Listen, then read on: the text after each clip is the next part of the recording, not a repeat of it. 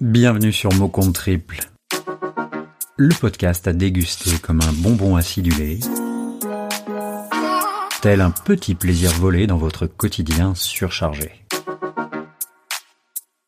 Le mot d'aujourd'hui sera masculinité. Utilisé dans la langue française depuis le XIIIe siècle, le terme indique alors ce qui est propre à l'homme.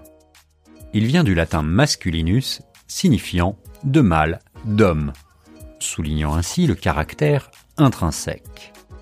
Le Larousse indique aujourd'hui qu'il s'agit de l'ensemble des comportements considérés comme caractéristiques du sexe masculin.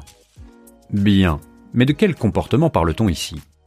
De ceux qui font de toi un homme mon fils, comme l'écrivait Rudyard Kipling? L'emploi du conditionnel dans son poème traduit bien la complexité du sujet.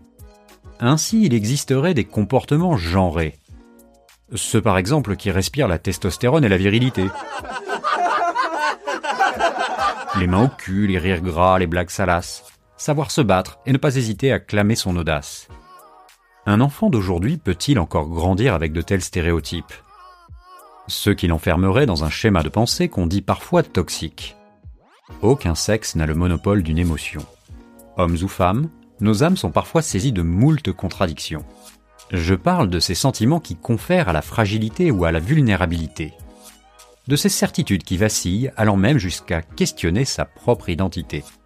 N'est-ce pas là l'affaire de toute une vie de pouvoir s'affirmer, d'explorer ses sensibilités afin de savoir réellement qui l'on est? Ça va, tu trouves ton bonheur?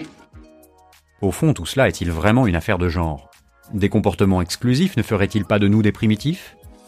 Chaque homme a dans ses gènes une part de féminin. Savoir l'explorer fait certainement de lui un être plus malin.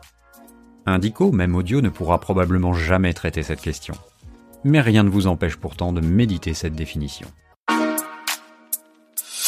Voilà, c'est tout pour aujourd'hui. L'auteur de ce mot est masculin. Il s'appelle Podcast Zap. Si vous avez envie de réagir ou de compléter cette définition, n'hésitez pas à nous écrire à l'adresse suivante contact at En attendant, je vous dis à très bientôt pour un nouveau mot.